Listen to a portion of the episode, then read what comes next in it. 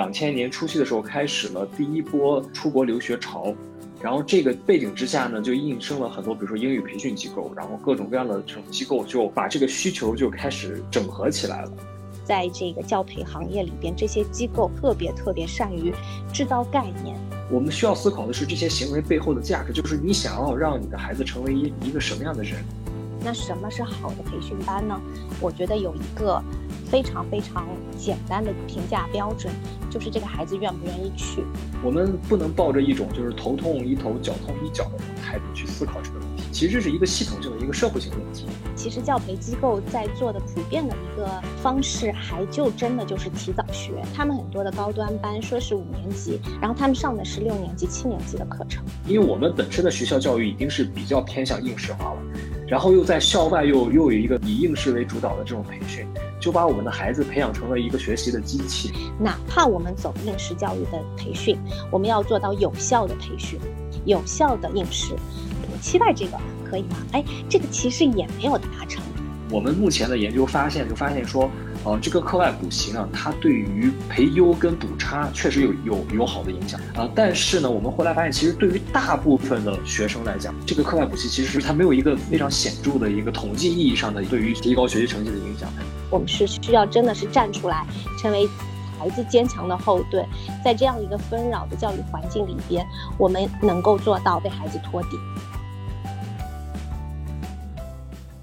欢迎收听涟漪效应。我是本期播客的主播王晴，本期我们想聊聊校外培训这个话题。整个六月，因为政策变化，校外培训方面的讨论层出不穷。早在今年年初，教育部党组书记、部长陈宝生就在2021年全国教育工作会议上表示，要大力整顿校外培训机构，减轻学生和家庭负担。今年六月一日，新版《未成年人保护法》开始施行，其中明确规定，校外培训机构不得对学龄前未成年人进行小学课程教育。六月中旬。教育部成立校外教育培训监管司，专门承担面向中小学生的校外教育培训管理工作。一时间，原本烈火烹油的校外培训市场忽然冷却，资本纷纷退场。校外教育的激烈变化，让市场、家庭和学校三方都受到不同程度的影响。借着这次变化，我们想来聊聊教培行业和家庭教育在中国的发展，从历史现实的角度理解我们对教培行业的需求从何而来，又将去往何方。今天我们很高兴请到了两位嘉宾，一位是浙江大学社会学系百人计划研究员李昂然老师，教育社会学是李老师主要研究的一个领域。另一位嘉宾是少年大不同的创始人陈宇老师。陈老师从一六年开始关注家庭教育，采访了许多家长和孩子。两位老师先和大家打个招呼吧。嗯，各位听众大家好，我是陈瑜，我是少年大不同的创始人。那我们少年大不同呢是一个家庭教育的机构，我们面向全国的家长制作了特别多的一些。在线和线下的家庭教育的课程，希望大家在这个过程当中呢，能够构建更科学合理的一些家庭教育的理念，寻求到更多合适的方法，能够陪伴孩子健康的成长。那也从去年开始呢，呃，我做了一个专栏叫“少年发声”。呃，为为什么会去做这个项目呢？也是基于说现在讨论教育问题呀，特别多的是教育工作者，是家长，那很少听到教育的主体，也就是我们孩子们自己。自己的声音，所以呢，我就想着说，如果今天由孩子们来看待中国教育到底发生了什么样的变化，他们在这个过程当中是什么样的体悟和感受，那一定和我们想象会有很大的不同。基于项目而了解到了更多的孩子们的一些状况，所以也可以在节目当中跟大家一起分享。啊，大家好，那个我是李昂然，然后我现在呢任职于呃浙江大学社会学系啊，我主要的研究领域是教育社会学，然后家庭社会学，其实着重关注的研究问题是啊学校教育和家庭教育之间的关系，然后然后是他们之间的互动是如何影响啊教育资源的分配和使用，然后以及呃影响我们的教育公平。嗯，目前呢就是嗯在做的一些项目就是来看一看。研究一下我们的校，就是校外的课外辅导啊，对于小孩子的这个学习成绩，还有各方面的这种呃心理发展，包括社会的社会层面的发展的影响，然后以及对教育公平的一个一个启示啊，这是我目前在研究的一个课题。就想先问一下李老师，从行政的层面看，您觉得为什么会有这样一轮校外教育的管控呢？首先，我认为就是这一轮的校外教育的管控，它其实是一种国家层面或者政府层面一种系统性的一种宏观调节的政策。可以看到的就是说，首先它有表现几个特征，第一个是对资本的一种抑制。就是反对过度的资本进入到呃我们的这种校外教育里面去，然后进行大规模的这种呃那个市场的推广，然后去制造这种市场的焦虑，然后让更多的父母去啊花钱去啊参加这种校外教育。然后还有一个我们可以看到它的一个特点，就是它是跟我们的人口政策是息息相关的。就是我们现在有人讨论说，呃，因为现在是放开三胎，如果那个三胎政策放开以后呢？嗯，家庭如果还要花这么多的精力去培养孩子的话，会造造成这种啊，对对于生育政策的一种一种不好的影响。它是国家是有这么一个宏观性的一种考虑的，啊，所以说可以看到说最近对于啊市场的监管、资本的这种抑制，这种行为会越来越多，这是我个人的一个看法。因为我们现在教培行业也已经发展了挺久的，那它在我们国家是从什么时候开始的呢？一开始是为什么会出现教培行业的？这个教培行业，其实我们可以啊，把这个时间线拉的稍微长一点。像我这代人，我们长大的时候，我们还还知道一呃一个地方叫做少年宫，我不知道呃那我们的听众呃那个熟不熟悉这个地方？就少年宫的话，它其实最早的时候，我们可以知道是从建国以后，呃，就是作为这种社会主义下面的一个就是青年长大的一个场所，就是你可以去在那里就是进行各种各样的才艺的这种培养啊什么的。啊，一直到九十年代的中后期呢，这个少年宫，因为我们国家是进行市场体制的一个改革，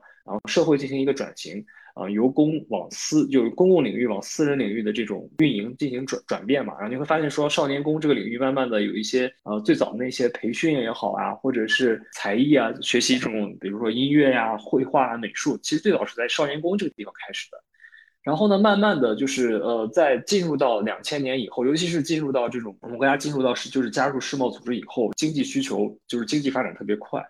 然后呢，对于这种人才的培养的需求，包括教育资源分配的需求，尤其是九十年代末期又经历了这种啊高等教育的扩张啊，高校开始扩招，呃，各种各样的这种社会宏观的这种变化，结构上的变化，就致使这个教培行业开始越来越火。而且又赶上一个什么，就是九十年代后期到两千年初期的时候，开始了第一波出国留学潮。然后这个背景之下呢，就应生了很多，比如说英语培训机构，然后各种各样的这种机构就把这个需求就开始整合起来了。原来可能是比较分散的，比如说我想去给孩子送过去学绘画或者学音乐，然后学英语，它是分分散的。然后慢慢的，这种有一种资本的力量就介入进来，然后介入到这个教培行业，把这些需求全部整合起来。尤其是进入到二零一零年之后，然后这个行业就就如火如荼的发展，发展到现在这个规模非常之大，然后有好多龙头企业都已经上市。这个目前来说是我们现在教培行业的一个呃一个现状。但是你可以追根溯源，追根到就是最早早期的时候，就是它其实这个需求一直都有，只不过它进行了一个市场变化的一个转型。其实两位老师在当时上学的时候，你们有参与过一些校外培训吗？就你们觉得当时和现在比起来是有怎么样的不一样的？我们得要扩清一下，这个培训我们是以兴趣为导向的培训，还是以学科为导向的培训？那其实无论是这两个块面来说的话，在我们那个时候，我是七零末。那我整个的求学应该是在八零九零阶段嘛？那那个时候的话，其实整个市场的类似这些机构的资源的供给是相对比较欠缺的。就像刚才李老师说，我们很多的兴趣类的培训其实是在少年宫这个层面去完成的。我小学的时候是在少年宫学过书法和画画。就是基于自己的兴趣，在一周一次的那样的一个培训小形式，也不存在任何的考级，可能会有一些全国和市里边的一些比赛，仅此而已。而那些比赛本身也不和我们的升学做直接的挂钩，所以基本上真的是在基于兴趣来做一些推进。然后在学科类的培训这一个部分呢，就我的观察，我会觉得当年也就是我读书的八零九零年代的话，这个学科类的培训是不。存在和自己的课本学科完全契合的这种教育培训机构，所以当时比较多的一些培训的形式是学科老师在自己的家里叫背啊，就我们那个时候叫背小猪罗，上海话是这么说哈，就是自己老师在家里开那个小课给小孩子们补课，大部分是在这个学科有一些弱势的孩子，就可能有点跟不上学校教育本身没有没有把这个知识点给搞明白，所以又会去这些老师家里进行补课。我自己当年是市重点中学哈，我印象中去补课的孩子非常少，可能会在一些数理化的。这个理科部分会有一些补，那语文和英语补的就更少了。所以就我的认知来说，我当年这个补课的形式是这个样子的。对，我觉得我跟陈老师的经历其实蛮相似的。我是求学于九十年代或者是然后两千年代初期，因为我是八零后。像我上小学的时候是去少年宫上去的比较多，以兴趣为主，就是学那个绘画呀，然后还有这个书法。然后周围的那个同学其实也去参加很多兴趣班，当时比如说学围棋啊，学这个呃国际象棋，就类似这种以兴趣为主的这种这种班特别多。上小学的时候，然后到了初中以后，就是呃初中的话就是两千年初期的那个时候，然后就其实那个时候我感觉就已经这个市场开始逐渐转型。当时就是像那个陈老师说的一样，就是呃有很多校内的老师，然后他会。在家里办这种小班儿，然后去给那些就是学科上有稍微有弱势的一些同学进行辅导。我们当时叫叫做开小灶，呃，那个是那个阶段还教育部当时还没有就是出台特别强力的政策去呃规制说老师你不能去进行校外辅导。然后呢，当时那个现象也是刚刚开始流行，呃，但是当时我后期经历的一个比较大的一个转变，就是当时呃英语培训行业的一个兴起，就是这个我是呃呃，我感觉我的求学的这个成长的经历，好像是就见证了这个英语培训机构的一个一个一个崛起啊，就是从我上初中到高中，包括上大学。你会发现，这个英语的培训机构，它是逐渐从校内脱离到校外去。呃，当时的那个呃，它的这个呃班的那个导向性还比较单一化，比如说学新概念英语，然后后来慢慢慢慢就变得更加更加的多元化了。就是我可能处在的一个经历，就是这个市场慢慢扩张。呃，陈老师可能处在第一个阶段，然后这个需求逐渐有了，但是市场还没有整合起来。我处在这个市场正正好在蓬勃开始发展，但还没有发展到现在像现在这么过热的这个阶段。非常谢谢两位老师的分享，就是我觉得你们的分享刚好就导到了我一个现在比较好奇的问题，就好像一开始你们说到的，就是校外培训，它其实是。呃，在校内教育系统里面比较弱势的小孩，呃，一开始才会转到校外培训的，然后再到后面，他慢慢的资本介入了之后，就变成了一种培优，然后再到现在，就是我们前期做那个呃调查什么的时候，发现，就比如说上海的小孩子，基本上你说没有上培训班的都是极少数，可能班里面就是呃屈指可数的，就然后现在就。也有另外一个现象，就是这个教培赛道一度就是资本追捧的一个呃金矿嘛。然后在二零二零年，那个教育行业的融资也是累计高达了一千多亿元。就其实也很好奇，教培行业为什么在现在会变得这么的火热，然后又呃衍生出了这么多的需求呢？是什么东西导致的它向这方面转变？教培行业的这个需求，其实我们如果从呃教育经济学的这个角度去思考这个问题的话，它其实很简单，它就是一个供需问题。嗯，供需问题它其实内在的一个宏观的一个一个原因，第一个就是要从我们的这个应试教育体制去思考，就是我们的教育体制鼓励了这种竞争，就是它潜在的就是被这种竞争埋下了一个引子，就是说我如果想让我的孩子去上更好的学校，啊，去获得更优质的教育资源，那我必须要去参加这种教育竞争。而且这种教育竞争，第一，它的呃，从呃这个宏观层面来讲，比如说从社会的分层和流动层面讲，它是一个阶层固化的一个焦虑。嗯，就是有很多家长或者是很多的这个家庭，他会觉得说，如果我不把精力放在啊去培养孩子身上的话，那孩子以后未来他就没有一个好的发展，那就会呃就比如说陷入到这种呃就从事一些我我认为不理想的一些工作啊或者行业。所以它是一种家庭去应对阶层呃固化焦虑的一种反应啊，这是从呃社会学的角度去思考。经济学的角度，我刚才已经说，就是它一个它是一个非常强大的一个供需啊。随着这个经济发展，然后对这种综合素质人才的要求也越来越多。就是我们可能从如果是在八十年代或者是九十年代，那个时候劳动力市场大家可能没有像现在就是对你的要求这么多。刚才这个。啊，王同学也说过，就说教育行业累计的融资高达一千多亿。那其实你如果这个市场规模现在的就在二零二零年的时候，整个教辅行业的市场规模已经达到八千到九千亿人民币，接近我们整个国家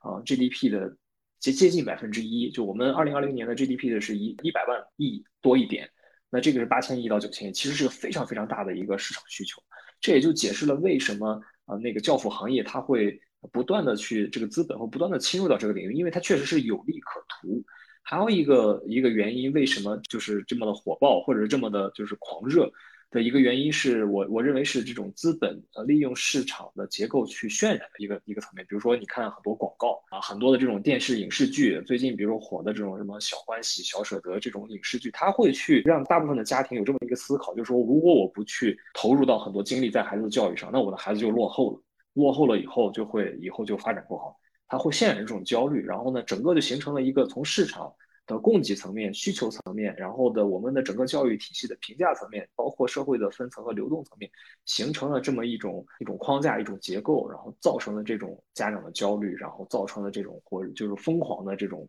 我们所说的现在当下比较流行的用语叫“鸡娃式的教育”。我也会觉得，就是这个也是一个系统性的问题。就像李老师说的，就是在出口端，不可否认，在这个十几二十年的时间里边，我们的确存在着扩招带来的学历贬值的问题。就在原来的话，可能大学生就能够找到一份不错的工作，但后来的话，你需要有重点大学的文凭，你才能够跨越到一个相应不错的岗位上。所以。在这个时间的推移底下的话，就把这样的一个局面搞得水涨船高。这个是一个出口端在家长可见的，或者是自己切身体验到的这样的一个状况，使得他们产生了这样一个末端的焦虑。哈，再回溯到我们现在的学校教育里边呢，也的确在这十几二十年里边，我们的唯分数论这件事情。并非是越来越淡薄，而是说越来越被固化和加强。就包括说像衡水中学如此走走红哈，就是一些神仙学校被万众追捧。其实也能够看出整个的我们的教育对于分数的一种固化式的认识，它也使得家长认为啊，学习成绩才是。考量一个孩子几乎是唯一的一个标准，这也助长了大家对于成绩这件事情的一个重视。这是在学校教育的层面。第三个呢，我会觉得在这个教培行业里边，这些机构对于制造家长的焦虑，的确是真的在推波助澜。他们特别特别善于制造概念。就在前一段，我采访了一些就是非常知名的教培机构的一些内部的老师，他们也的确是觉得说，比如说在幼升小阶段，他们可以制造出一个概念，叫幼升小的七大能力，你有没有具备？那家长一定就会去看嘛。看了以后就说哦，这七大能力对照孩子一看说哦不行，这种不行是会让家长恐慌的，就会觉得说我这个不行之后，我就得在这半年一年时间里让孩子变得行，所以这样的一些教育产品被大量的贩卖和。消消费，但是最终的承接者是我们的孩子，就包括说现这些家长更为追捧的一个叫高端班型。所谓的高端班型，就是在语数外这一些学科里边不断制造更提早学、更精英化的一些班，而这些班呢是需要孩子能要有入学门槛的。也就是说，你要经历他们机构的考试，进入到这个班里边被挑选过了，你才能参与。越是这样的一种饥饿式的营营销，家长是越求之若渴。所以我也跟那些就是这个招这种高端班的一些老师也聊过，他们说他们的方式特别简单，就是你孩子已经非常优秀了，好，我再给你制造一个更优秀的班型，再制造一个更优秀的榜样，让你永远是在追逐的道路上面，永远会看到说。你的同龄人比你更强，进入了更强的一个阶段，所以在这个过程当中，我觉得家长如果没有一个特别清醒的理性的判断的话，那就是不断把孩子送往这一个又一个的阶梯。所以说我这边也听到有一些培训机构的老师说，现在也不是说家长激娃的问题，现在优秀的孩子他们在自激，因为他们也会去了解说，哦，你在某某机构你学的是哪一个班，然后说。自己没有考上那个班，他们自己本身也会有很多的一些懊恼和不满，所以也会非常的追逐。有一些孩子自己自己生了病还要来参加这个面试，有的家长甚至是从苏州每周每星期来参加这个上海的什么高端班的学习。所以我会觉得，就是这个整个的一个合谋，使得家长如果在这样的一个局面底下，没有一个非常稳定的一个教育理念的话，非常非常容易被这样的一个气氛所裹挟。那我我觉得就是这个整个的生态系统里边，我们的剧场效应也好，我们的鸡娃升级军备竞赛也好，也就这样愈演愈烈的呈现出来了，已经到了一个我觉得不得不正视以及不得不去改变的这样的一个阶段。就刚刚陈老师谈到的，呃，类似那种机构喜欢制造概念，就这方面我其实也特别好奇，因为就经常到处都能看到他们的广告轰炸，就好像这个幼升小的七大能力有没有具备？其实我也嗯很想知道，这些机构它是真的能去提高小孩子，呃，这所谓的七大能力吗？就是。呃，因为陈老师您也采访了很多家长和学生嘛，就很想知道您采访他们的时候有没有问过，就觉得教培行业怎么影响了他们的学习？是真的让他们的学习能力加强了，还只是让他们呃变得依赖性更强了？然后其实并没有扩展到他的学习思维的。呃，据我这边的观察，其实教培机构在做的普遍的一个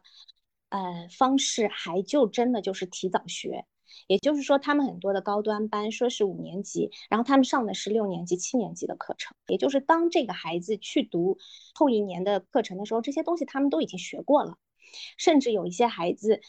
我我现在采访到一个孩子五年级，他已经在学初二的物理了。也就是说，在到初二的时候，他物理这一个块面的东西已经滚了两三年了。于是可见他在初二的时候，在学科应试的层面，他一定是碾压同学的。但他是不是有物理的那种思维，有对于科学探索的热情，有对于世界的好奇，这都是要打问号的。我不太认为这些机构是在培育孩子的思维训练，更多的是一些应试的层面的知识灌输，以及应试的一些方法和技巧。我觉得这个也是家长非常乐于买单的，因为这个是非常快的，能够在成绩上。显现出来的，这也是他们所要的。所以从我的观察来说，我会觉得，嗯，教培行业的确是成为了一个，就是成为了一个教育的一个校外的怪胎。他也在做学校教育在做的事情，而把所有的东西都前置了，然后让孩子们在这个时间段里边挤压掉他们的双休日和寒暑假，来再提早学。我前两天采访一个孩子，也是。他爸爸算了一笔账，他小学毕业的时候比别人多学了两百七十天。他也跟孩子说，呃，你五年的课程，你其实是学了六年，你比别人好，你年级第一当那是当然的。然后我还采访了一个高三的女孩，一个姑娘，她说她整个的十二年的求学，她整个能够休息的时间只有。每次期末考试放假之前那两天还没出成绩，老师批作业，他可以休息两天；还有在大年三十到初三的四天，他可以休息。除此之外的每一天，他都在刷题。所以我会觉得，你说我我就是我就问他，我说你那你喜欢学习吗？他说不喜欢。然后我会觉得，一个人在一个整个的童年和青少年时期是这样的一个状态去度过的话，真的是后续可能是需要付出代价的。就是我刚才说的那个高三刷了那么多年题的姑娘，她有严重的焦虑症、抑郁症和强迫症。她高三在高考前两天给我发信息说想跟我聊一聊，她也是希望说她她想。找人来倾吐一下，因为他已经在一个全国前十的学校里边读书，然后他们的班在高考前有十个孩子是休学了。你想当年考进他们这个学校的学生有多优秀，而到了高考的时候，四十几个人的班里边，十个孩子已经无法读书了，这个。这个状况是的确非常应该反思的。他也希望借助自己的一个个案，能够让很多的家长有所警醒。所以我也是说，呃，那些刷题、那些补习班，到最后，除呃除了挤压孩子的时间之外，他们到底又给孩子带来了什么？孩孩子们又为此付出了什么样的代价？这个也是非常值得我们去深思的。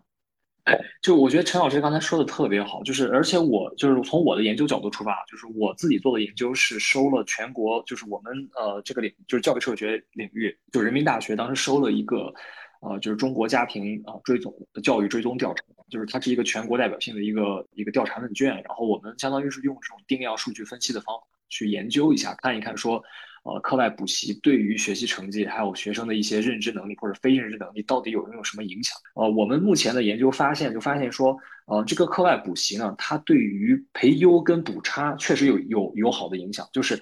如果说这个小小孩子本身他的学习方面有一些缺陷，然后他就通过课外补习，确实可以提高他的呃学习成绩，就是他的考试成绩。然后培优就是对于这种呃呃，就是我们所说的这个正态分布成绩的正态分布最前端的这些特别优秀的孩子，如果他去参加课外补习的话，也是可以提高他的学习成绩。啊，但是呢，我们后来发现，其实对于大部分的学生来讲，对于我们的大部分家庭，就是整个如果看我们的呃数据收集过来的一个分析的一个状态的话。这个课外补习其实是没有任何作用的，就是它没有一个非常显著的一个统计意义上的一个影响，对于提高学习成绩的影响。呃，这个比例就是占占到我们整个数据分析差不多百分之七十的家庭，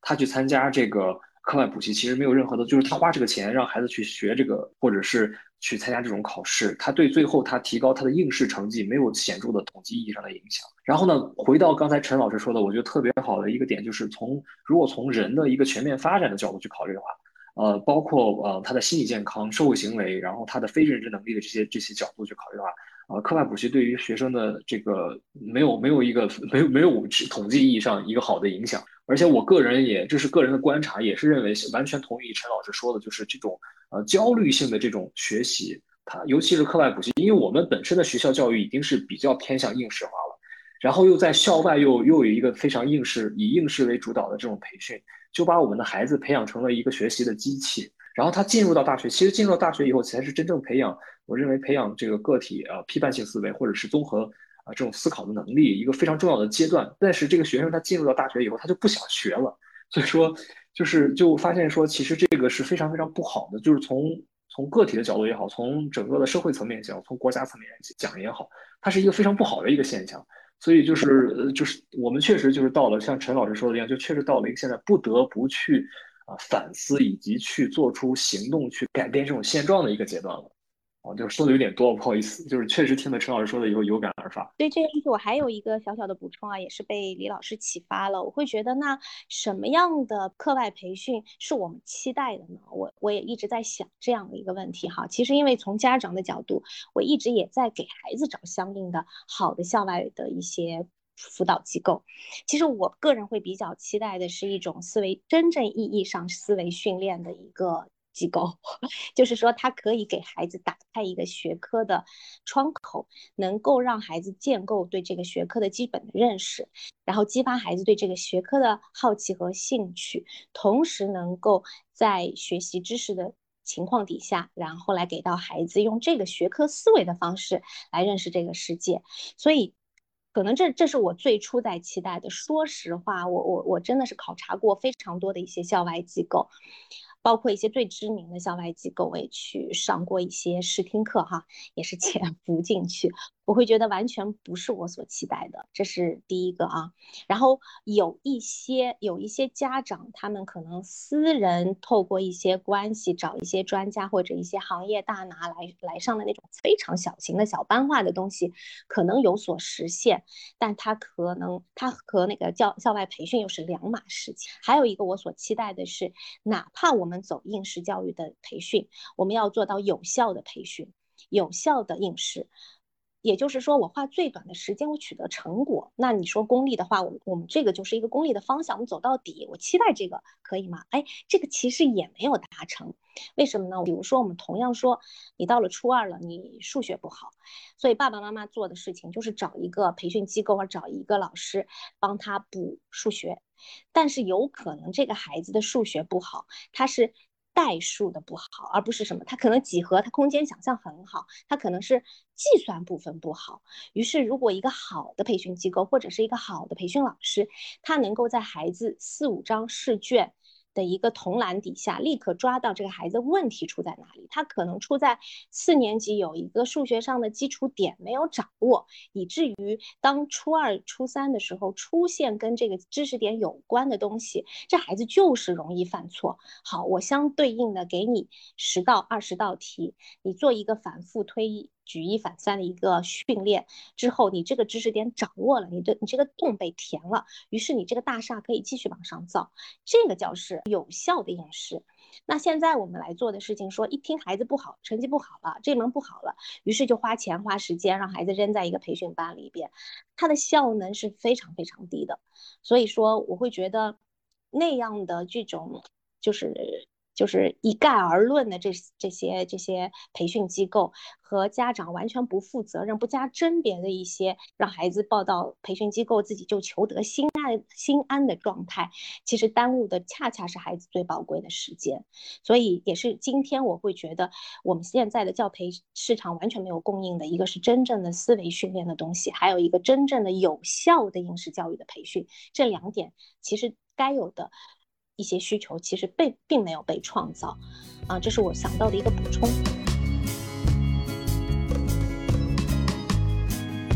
就是您谈到这个怎么样算是一个比较好的校外培训，我其实也是特别好奇这一点，因为感觉呃校外培训其实相当于是把教育放到了资本。让他们来承担教育发展和探索的一个可能，但是结果却导致的是大家的竞争焦虑，而并没有导向一个我们以为的一个更好的、更开放式的教育探索。但但同时，就是我们也会说，在学校里面的教育其实也没有办法给到孩子，就是我们特别理想化的那种教育方式，因为可能一个老师他要带非常多的学生，然后最后给到的还是一种应试化的体制。那其实这里我就觉得好像有一个困局。如果这样子的话，这这种理想化的教育模式到底从哪里有可能产生出来呢？我不知道两位老师就是有没有什么想法？因为我研究的是实然的问题比较，就是我们当下面临的问题研究的比较多。对于这种理想化的教育模式。呃，可以谈，但是就是我觉得它需要跟我们的既有的这种社会现实要有要有一个非常强的一个对接。其实很多时候我们其实已经知道说我们应该需要一个什么样的教育，就是在社会学里边，我们有一个理论，就是有一个非常有名的社会学家，就是德国社会学家，他叫马克思韦伯。他当时说的一个概念就是说，我们整个的社会呢是慢慢的向一个就是理性化的一个一个过程去发展。就理性化的过程分为两个方面，一个是工具理性，一个是价值理性。就是我觉得工具理性就是说，呃，像陈老说的，也就是比较功利的一方面，就是我我想要去达成特别看重这个事情的一个结果。那价值理性它需要去探寻的就是我这个行为背后的一个内在价值。就我们现在的教育呢，是非常的工具理性、非常功利性的一种东西。那么就是我们应该去思考，就是说我包括父母应该去思考，就是说我这些行为，包括让孩子去上辅导班也好，包括去让孩子做各种各样的事情，学校教育也好。我们需要思考的是这些行为背后的价值，就是你想要让你的孩子成为一一个什么样的人，就是他是想要让他仅仅去升学上一个好的大学就仅此而已吗？还是想要说从一个更全面的方式让他成为一个更独立，然后更呃更独立思考、更有批判性思维，或者更去对某一个学科有更多的这种呃兴趣和爱好的这样的一种就是学生？如果说你思考清楚背后的价值了，那再去把你想要达到的工具理性结合起来，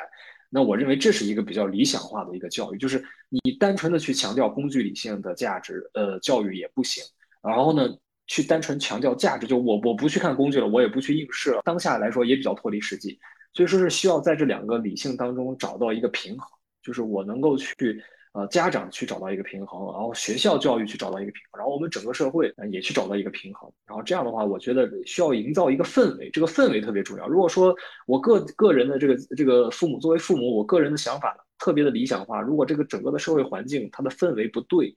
你没有办法，就是你很难不去呃参与到这种竞争当中去。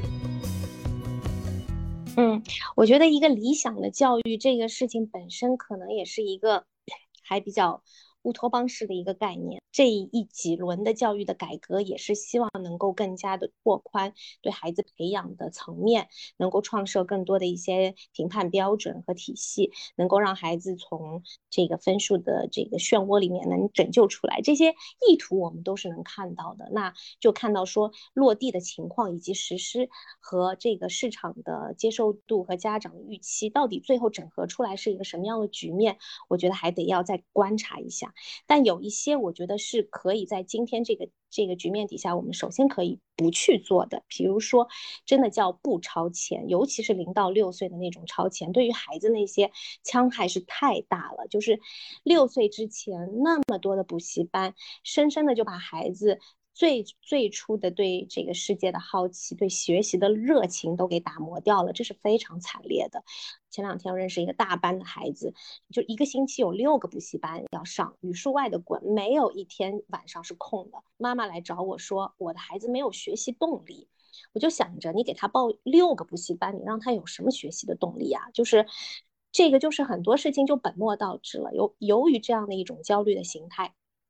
就使得家长早早的把孩子扼杀在了学习的起跑线上，这是非常可悲的。所以，一个不超前是可能我们需要去恪守的。还有一个叫不超纲，就是说，当一个学校在选择孩子、选拔孩子过程当中，他依然用更高一级的那个年级的知识来考核学生、来选拔学生的话，势必家长就还是会去课外补充，让孩子武装起来去应对更高层次的选拔。所以，如果我们真正的在校内的教育里边也能做到不超纲的话，大家就在这个平面上把这些知识点。以更加立体和深入的方式消化掉，我们有更多的空余去很好的去拓宽自己的见解，那就是一个相对来说良性的一个，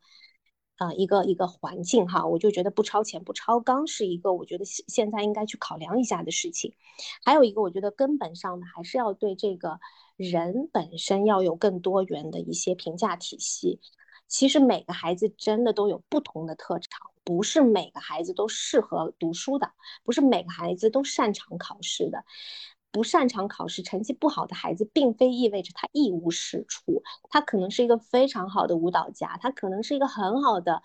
啊，还甚至是一个很好的脱口秀演员，或者他是一个非常优优秀的厨师和美食家都有可能，而不是说我们把这些才能和天赋视而不见。当你所有的事情就是考试不好，你就什么都不是，你就是差生。哦，我我是会觉得，就差不多就在十几岁的时候，那些孩子就已经丧失了最重要的做做人生而为人的自信了。那我会觉得这个教育本身是毁人的。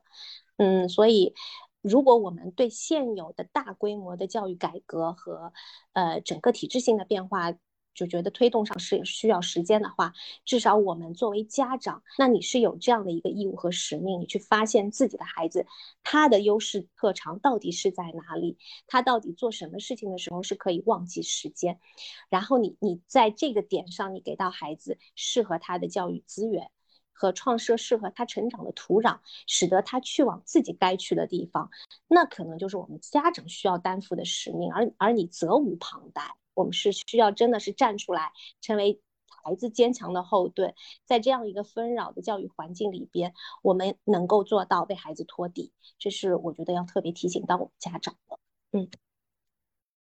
好的，谢谢两位老师。就刚刚呃，您讲到的这个，其实呃，我也想到一个问题，就是有时候我们提倡素质教育，但是它没有办法这么快的，就是让呃整个大环境都接受。有没有一个可能，就是因为您刚刚提到的多元的评价体系里，其实。不是每个家庭都可以负担得起的，就或者说在当前的环境下，就如果说我们真的去从素质教育的角度来衡量小孩的话，会不会去又变成了一轮新的教育不公呢？然后会不会也是因为这个原因，然后导致我们的教育竞争一直都是居高不下的？嗯，这个部分我可能嗯需要跟你。就咱们商讨一下哈，我不认为素质教育所有的都是要钱堆出来的，每个人他有自己的天赋和特长，他到了一定的岁数，你给他一个生长的时间和空间的话，他真的会生发的。我举个例子，我。我我儿子小学幼儿园的幼儿园的同班同学，一个一个女孩，三岁的时候，他爸爸两百斤是厨师，她三岁的时候就能吃十个大馄饨，然后她到了六岁的时候，她的爱好就是在视频网站上看别人做饭做菜。然后研究菜谱，然后他会七八岁的时候就带着孩带着妈妈去说我要去做吐司，然后然后不是什么切片面包都买哦，他因为看了视频有自我学习，他就知道什么样的多厚的面包做吐司才是好吃的，啊，我会觉得这个孩子天然对于美食。他有自己的消化力，也有自己的鉴赏力，也有自己的学习力。一个孩子从三岁开始就在这一块是有深耕的潜能的，我觉得特别好。我就不停的跟他爸爸妈妈说，好棒啊！这孩子其实是在自我学习，但是非常非常可惜的是，这个爸爸妈妈不允许孩子未来也成为厨师，他就扼杀了孩子去看这些视频，然后就。就到最后还是得要上各种的补习班，那孩子渐渐也就脱离了。那我就说，其实还是最终的那个概念，就是你是不是接受孩子未来成为一个做一份平凡的普通的工作，但他依然非常的快乐。然后他可以在自己的这个平凡的岗位上有所建树，但这个行业本身的社会评价并非非常高。家长，你能不能接受？就是我去年的时候采访了一个初二的姑娘，她是在上海最好的初中。读书，然后初二的时候就休学了。当时就是他自己的理想的职业是做一个插画师，但是他立刻否定自己，说插画师的收入和社会阶层都不够高，爸爸妈妈不会喜欢，他不不认为这是一份成功的职业以及一个被肯定的岗位，所以。就是当如果在整个学校教育和家庭教育里边告诉他们，未来你只有是收入高，你社会认同度高，你才叫成功的话，那孩子从小也就在这样的一个价值观的裹挟底下，奔往这个方向去，而无视自己到底真正热爱什么，到底真正擅长什么，那我会觉得这才是最可悲的事情。而真正他们有一天去往他们觉得哦，这个已经是一个成功的，呃。社会形象的时候，他们依然是不快乐的。那我会觉得这个就是我们教育需要大胆反省的问题。而我也会觉得说，真正的一个人的兴趣和才能，也并非一定要去靠靠靠那些机构培训堆出来的。我这边采访了好几个孩子，非常有意思，他们很喜欢法医。就还不止一个孩子哈，而且都是女生，告诉我就是他们闲闲暇的时间就是去看那个法医学的书，甚至有一些出中学生他们去买大学的教材在那里自己研究，我会觉得这就特别有意思。从兴趣的角度，他们会觉得这个是他们未来可能可以去考虑的职业方向。从功利化的学科教育的角度，他们回过头来去读那些生物，也是也是降维打击式的。他对世界是有好奇的，他对知识是有探索欲的，他们当然就会自动去学了，然后兴趣也就在这个过程当中生发出来。然后，如果你作为家长看到一个孩子说啊，你好像很喜欢生物啊，那我给你报一个什么什么机构的生物班吧，那可能真的就叫本末倒置了，然后就把孩子兴趣给学没了。所以我会觉得今天的兴趣。培养重要的不是去给孩子找培训机构，因为今天我们的资讯、我们的知识获取渠道实在是太广了，而且而且孩子们天然比我们有这方面的能量去探索，所以真正要做的是给孩子留白，给孩子们自己的时间，让他们自己去深发。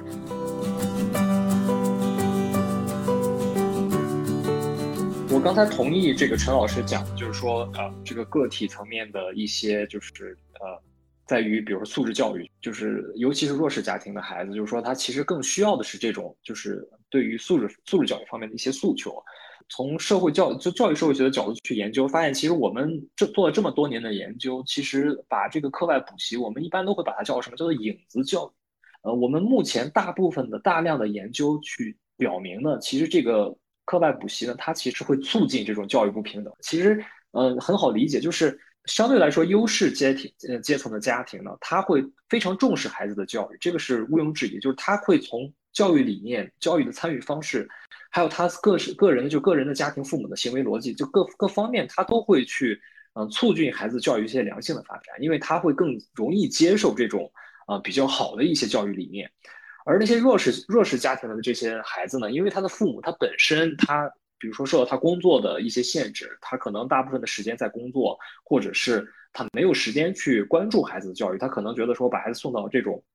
补习班，或者不送到补习班，就让他在家里待着，呃，就是一种比较好的教育。那这样的情况就会形成一种呃我们所说的教育上的一种分化，然后会加大这种教育不平等。目前呢，我就说我们现在政策上想要去达到的一个效果，就是去打压这种比如说教辅机构也好，是因为我并不是因为说它这个。呃，就是市场化的这种东西是不好的，但是目前我觉得一个最大的问题就是我们的教育不是市场化呃过热，是属于资本化过热。就是就是很多资本涌入到这种机构里边来，他去就像刚才陈老师我们刚才讨论，他营造这种饥饿的这种就是饥荒式的这种教育资源的这种这种焦虑给给给父母，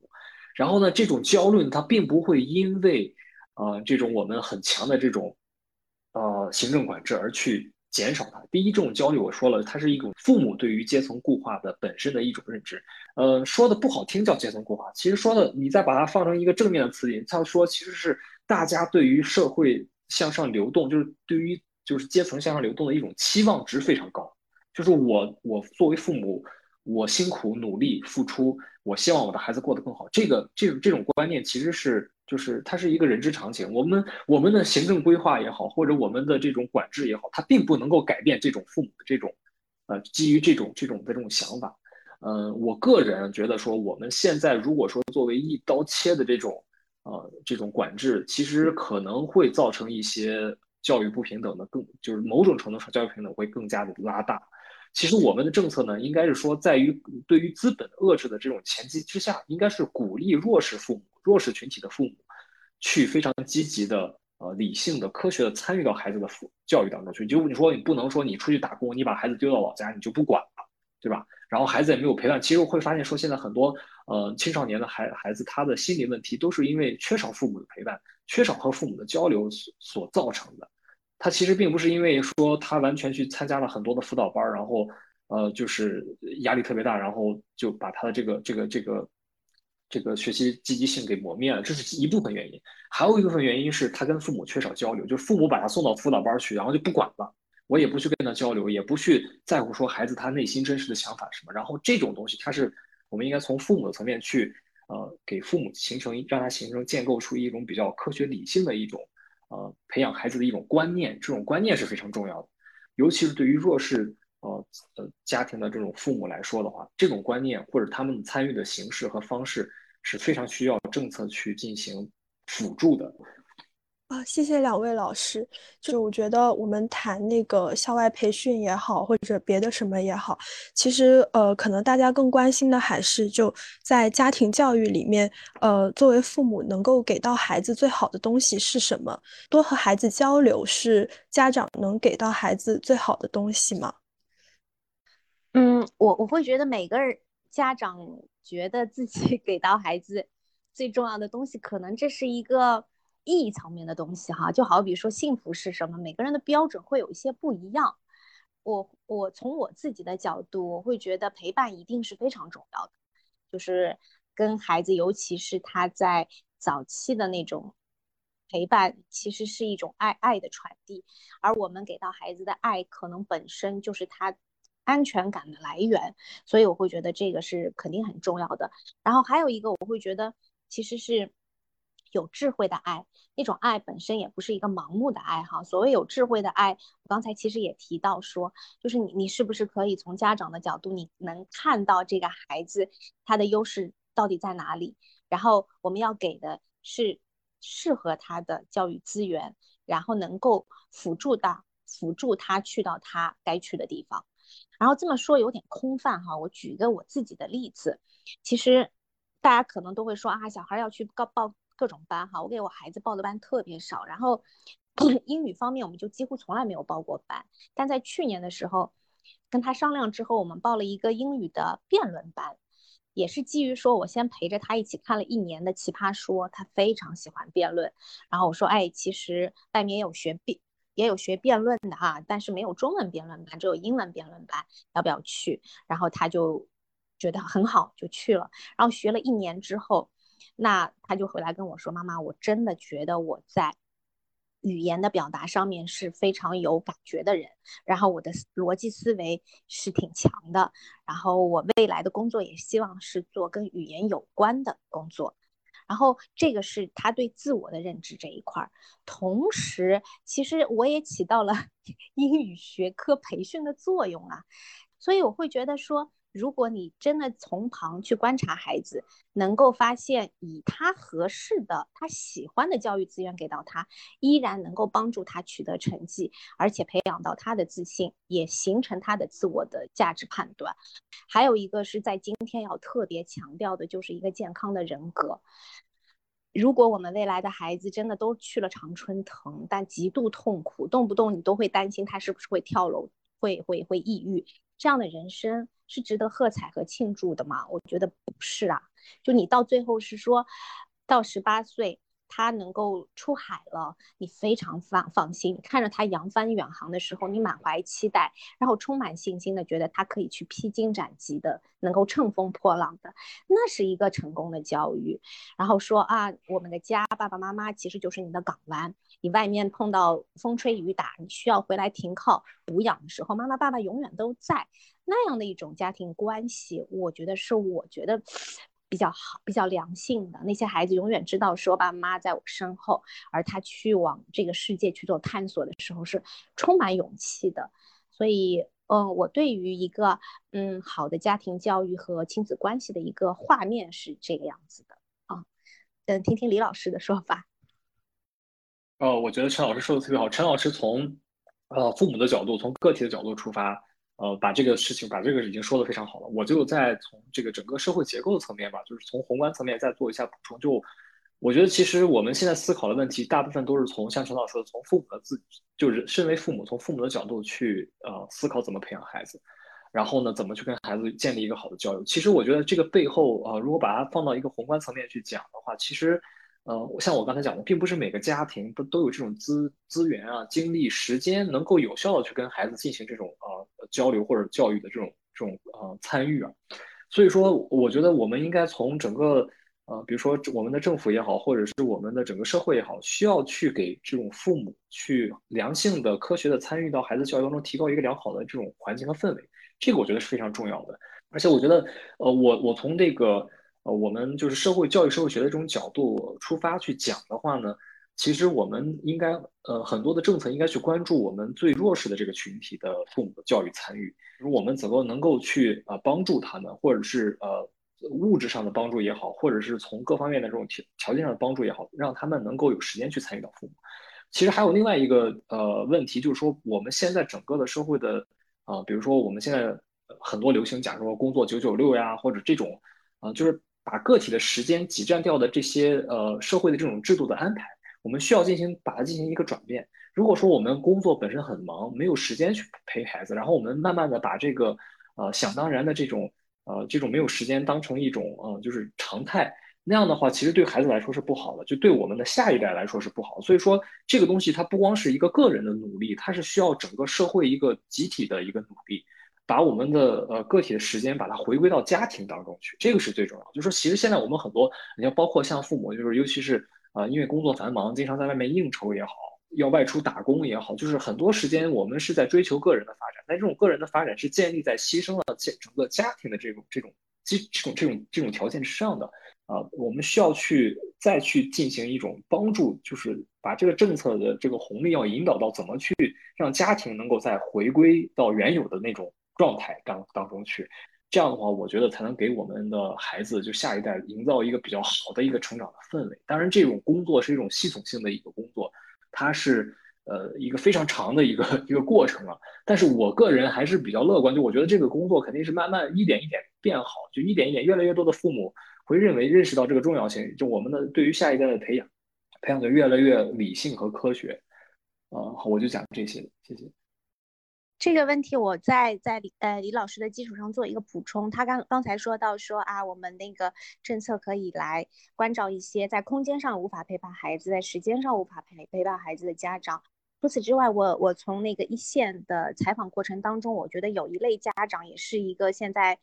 比较问题百出的一个群体，就是他们整个自己实现了阶层的跨越。原先是可能是农村或者是比较小的偏远的地方，来到由由于通过读书改变了命运，来落户到一线到二线的大城市，然后有一个很中产的工作，呃，维护了一个很好的一个中产阶级的生活。他们非常担心自己的孩子阶层坠落，所以。他们的期待是在孩子在自己的基础上能够更往前走，所以他们对于孩子的教育是尤其看重的，而且他们的人生就印证了这条路的正确性。所以很多的一些鸡娃党其实很很多的背景是这个样子的，而且他们有非常高的学历，在家庭教育的理念方面很难被撼动。那对于孩子极度严苛，所以我这边呃采访的非常多，就是抑郁症、焦虑症的孩子，甚至是在初中阶段有过已经有过自杀轻呃行为的孩子。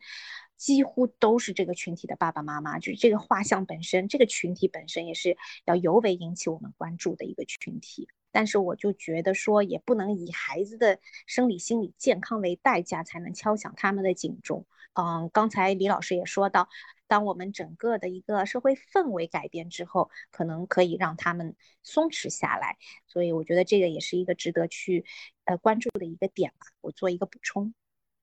啊，非常谢谢两位老师。就您刚刚谈到，我们其实需要呃，就更多的关注弱势群体在家庭教育方面的参与。具体在呃整整个宏观层面上，我就是能如何去帮助他们呢？就这些是有一定的政策在做这件事情了吗？还是说它也只是一个筹备的阶段？嗯，这个问题其实这个问题问的非常好。这个问题其实我目前当然这个是目前没有一个什么非常具体的一个可操作性的一个答案，但是我觉得可以拿出来咱们一起做探讨。嗯，我觉得这是一个系统性的工程，就是我们再去讲这种呃鼓励弱势群体呃父母去参与教育也好，或者是我们去谈谈教育问题，比如校课外校外培训辅导机构的这种问题也好。我们不能抱着一种就是头痛医头、脚痛医脚的这种态度去思考这个问题。其实这是一个系统性的一个社会性问题。我们不能抱着一种就是毕其功于一役的这种态度去呃思考说，我们比如说去扶持啊弱势群体父母，我们今天出台一个政策，第二天呃弱势群体父母就都去参加教育的这个，去非常积极参加到学那个孩子教育当中去。其实这个是很难的，它需要一点一点慢慢去看。比如说他们从比如从时间或者是从那个经济上去保证。那我们需不需要去改变我们现在的一些这种，呃，劳动保障制度？是不是能够给我们的这些弱势家庭提供更多的劳动保障的这种呃这种政策支持？然后还有就是我们是不是需要直接提供货币化的支持，还是提供一些非货币化的支持？然后我们现在做的一些，比如说扶贫政策，其实已经在做这种系统性的工程。我们去呃特别贫困的地区去扶贫，然后去支持那些比较贫困地区的一些基础设施建设。这些东西看似。跟这个我们今天讨论的问题都没有关系，但其实都是相关的。只有这个过程慢慢的呃达到了我们呃预期的一个状态了，然后才会去影响我们这种呃父母教育参与，它是一个非常高度相关的。还有一个就是我们的教育体制本身的一个改革。我目前觉得一个比较急迫的一个一个一个改革，就是第一就是对于传统的应试教育体制的一个补充改革，就是我们并不是完全的去否定我们现在已经有的应试教育。因为我们国家这么大，然后对于竞教优质呃教育资源的竞争非常激烈。如果说我们没有一个比较客观、理性化的一个评判标准的话，很容易出现问题。所以说，我们并不能完全百分之百否定应试教育，而是说在这个应试教育基础之上，我们应该把这个评判指标，然后把它再去更系统化的进行进进行这种重塑。比如像刚才我们今天讨论的这么这么久的这个问题，陈老师已经给了非常非常多的一些这种洞见，就是说我们应该怎么去。从这种理想化的状态去改变我们的这种教育评价体体制，然后这是一个方面，还有一个方面就是我们的整个的这种教育结构需要一个调整。就是我们现在啊就是可以看到说，我们尤其是高等教育，它是把这种教育资源高度的集中在某一些机构里边，就是大学的机构里边，然后这种它就会形成我们教育机构的一种流品之分，就是我们会非常看名气，非常想去名校，就是大家每个人心中好像都有一个名校情节，这种东西其实是一个。是一个我认为对整个社会一个非常不好的一个东西，它这种东西会让大家莫名其妙的产生焦虑。如果说我的孩子不去名校，啊，他可能就就就不会有好的发展。其实并不是这样。还有一个就是说，我们现在在呃不自然的，就是在过去发展的这，尤其是从一九九九十年代末期高等教育扩张之后，我们的整个教育体制改革是对职业教育，呃，没有把把它放到一个非常好的一个位置去进行发展。所以说，我们现在面临着职业教育被污名化的这么一个状态。这样的话，就使我们的整个的社会需求跟我们的呃职业教育培养脱钩了。但其实我们都知道，说一个职一个作为一个厨师，举例啊，作为一个厨师，他的一个职业发展道路是一个非常非常体系化的一个一个一个道路。或者你作为一个焊接工，它是一个非常复杂的一个职业发展一个道路。我们并没有在我们的社会大大众媒体当中，我们并没有去把这个宣传好，所以说反而去把这些这些职业都去污名化了。就是说啊，这个东职业都是啊比较挣钱少，然后呢也是没就是非非常累，然后孩子也不愿意去干。其实并不是，其实你会发现说很多工作职业职业类工作，他挣钱其实并不少，而且他的那个呃就他之后的这个职业发展的他的这个路径其实是非常好的。但是我们的大众其实对这个了解非常少。我们只是去关注那些比较光鲜的职业、比较光鲜的领域，我们的影视作品或者我们的这种宣传也好，其实把这个东西都给都给忽略掉。所以说，我觉得这是一个系统性的东西，我们需要进行改革。但是说了这么多，其实看似跟呃父母教育参与其实没有关系，但其实这些东西跟父母教育参与都有关系。只有这个大的环境改慢慢改变了，我们才能呃让父母更加理性和这种这种就是正确的能够参与到孩子的教育当中去。我觉得老师您讲的非常好，就是很多点其实都是。呃，就反正也是我们现在非常关心的问题，就好像职业教育，呃，一直没有被很好的看见这件事情。嗯，就是其实现在大环境的话，就还是处于一种呃竞争焦虑的那种惯性里面。那其实，在这种情况下，就他们还是会让孩子去上各种课外的补习班。那我们呃，就您觉得，就怎么样去分辨课外教育的好坏，去选择对学习真正有利的培训机构呢？嗯，我觉得首先这个问题有一个前提，就是课外机构是不是必须要上。这个是要打问号的，并非是每个孩子到了今天就一定要去上补习班。我认识特别多的孩子，其实他们自我学习能力特别的强，在今天的呃互联网时代，他们的自学远远超越超越这个补习班能够带给他的那种灌输型的教育。所以，嗯，就我我印象比较深的一个女孩，她。